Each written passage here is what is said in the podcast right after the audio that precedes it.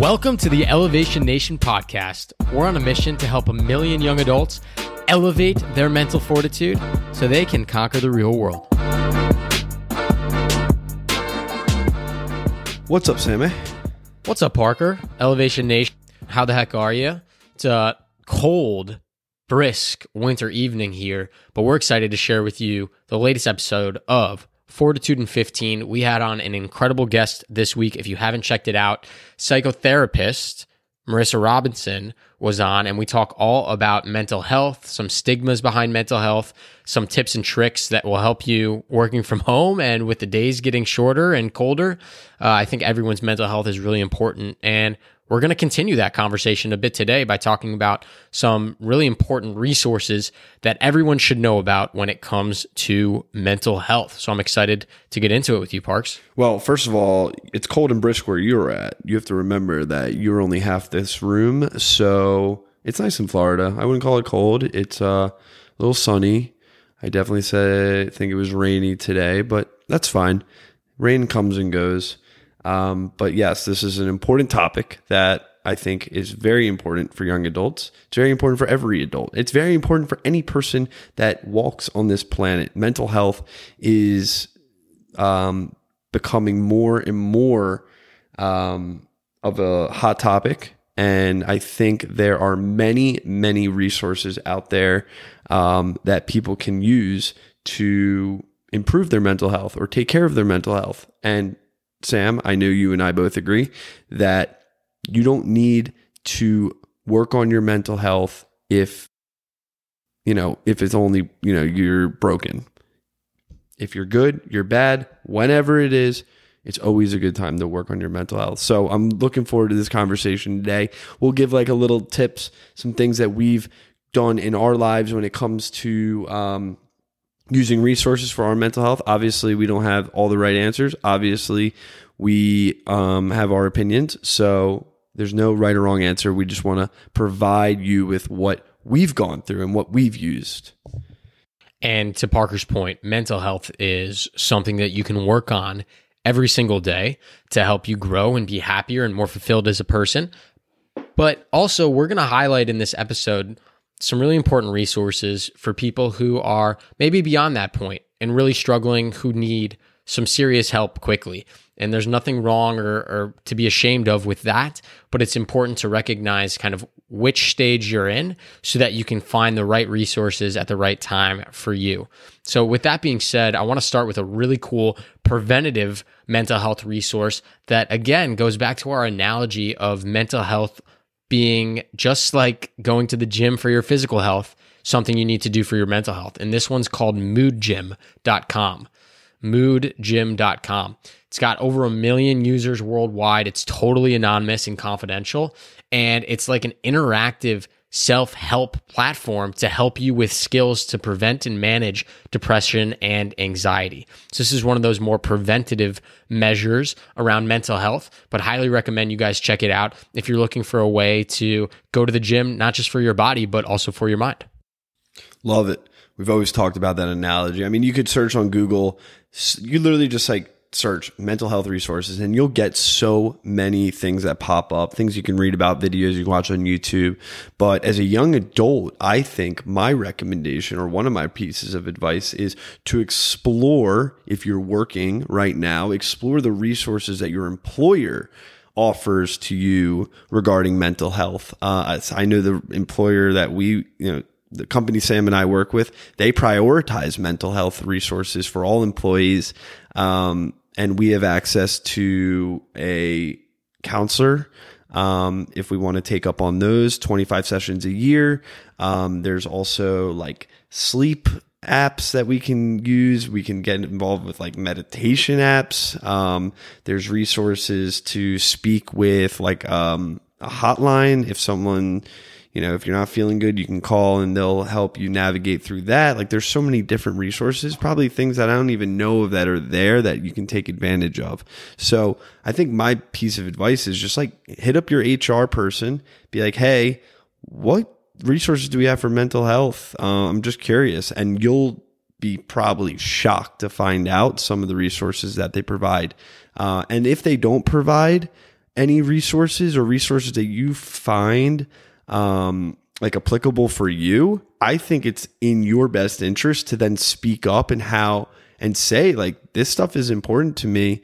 Um, could I recommend this? Uh, and I think HR or a leader in a company would take that to heart um, because this is a hot topic. It's one of the most important topics I think companies are figuring thinking about right now as the pandemic is not going away. We've clearly figured that out, and people are going to the heart of winter and depression and anxiety is at its highest, especially among young men and young women. So speak up. Speak up for yourself, but also speak up for the people that you uh, you work with and surround yourself with. Absolutely. I think a lot of employers nowadays, luckily, have some really cool resources for you to use and benefit from when it comes to mental health.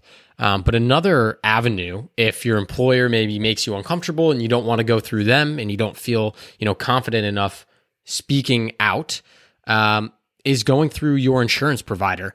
Uh, a lot of us are on our parents' insurance until 26 years old, and we don't even realize or recognize some of the benefits that are on that insurance plan. So go online, log into the website for your insurance provider or give them a call and ask what mental health resources are included in your plan. You'd be surprised. You might even be able to talk to a therapist, have a few sessions, uh, and kind of go from there. So that's another way that you can really take advantage of your insurance, get the full benefits of it, but not have to pay out of your own pocket uh, too many expensive costs that sometimes come with having a therapist every week. Yeah, I mean, it's definitely not cheap. And I think what is unfortunate is that a therapist can be very expensive, and that kind of deters you away from having those conversations. So if it is too expensive for you, um, maybe you should just start ha- start with having conversations with the people that you do know, like friends or family, and get vulnerable enough to talk through what you're going through.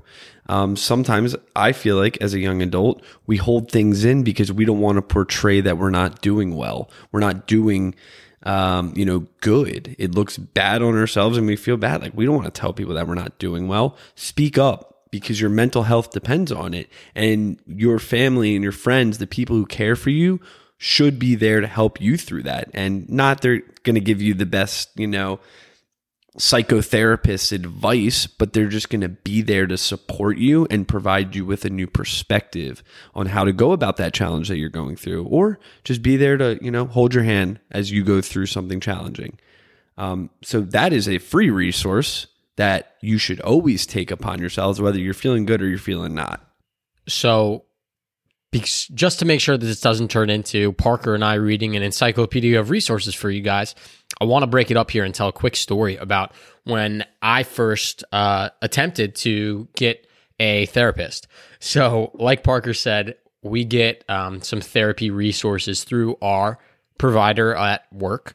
Um, and what I did was I called into this hotline, and you know, one of the things they ask you is, you know, are are you okay? Do you need like help right now in this moment? Um, aka, are you, not you know having thoughts of harming yourself or others? And that like honestly startled me that question at first because again I was calling like I was bored. I had some free time. I was feeling a little glum living in New York City and, and just not really knowing what I wanted to do with my life. And that question was really off putting for me of like, damn, maybe this isn't for me. Like maybe this is for people with serious mental health issues and illnesses and problems, and maybe I'm wasting people's time. And so that was kind of scary for me when I first started researching and getting into therapy, and it made me hang up and not want to get a therapist. Um, but luckily for me, I had friends that had gone to therapy, and I talked to people about it, and they said like, you are valid in wanting to talk to someone, whatever stage you are in in your life. Um, it is okay. And so I don't want people to be, you know, turned away or off put by that thought that I had, which I think is a valid one, but also you need to take care of yourself too. Um, and you're not taking the place of anyone else. So that's one quick thing that I wanted to highlight there. And that was hard for me to get over um, when I was looking for a therapist. Um, and then another thing that kind of dissuaded me from sticking with therapy is the concept of connecting with your therapist. Um, my current therapist that I have right now took me three different people talking to to get to her. And the first thing she said when I had my first call with her was, This is just as much about you figuring out if I'm a fit for you as it is for me. If we don't click and we don't vibe, I'm not going to be helpful for you. And just like anyone you meet that you develop a relationship with, it's not always first time's going to work. Sometimes it takes a little bit of trial and error, a little bit of persistence, and knowing who and how you connect with someone to make sure that you find a therapist that vibes with you. So, those are just two examples of when I felt really frustrated with therapy in mental health and I thought like maybe this wasn't for me. If you guys go through either of those situations, just know that it's okay. Keep pushing, stay persistent, and you will find a good fit of a therapist or a mental health resource that can really help you through growing your emotional intelligence.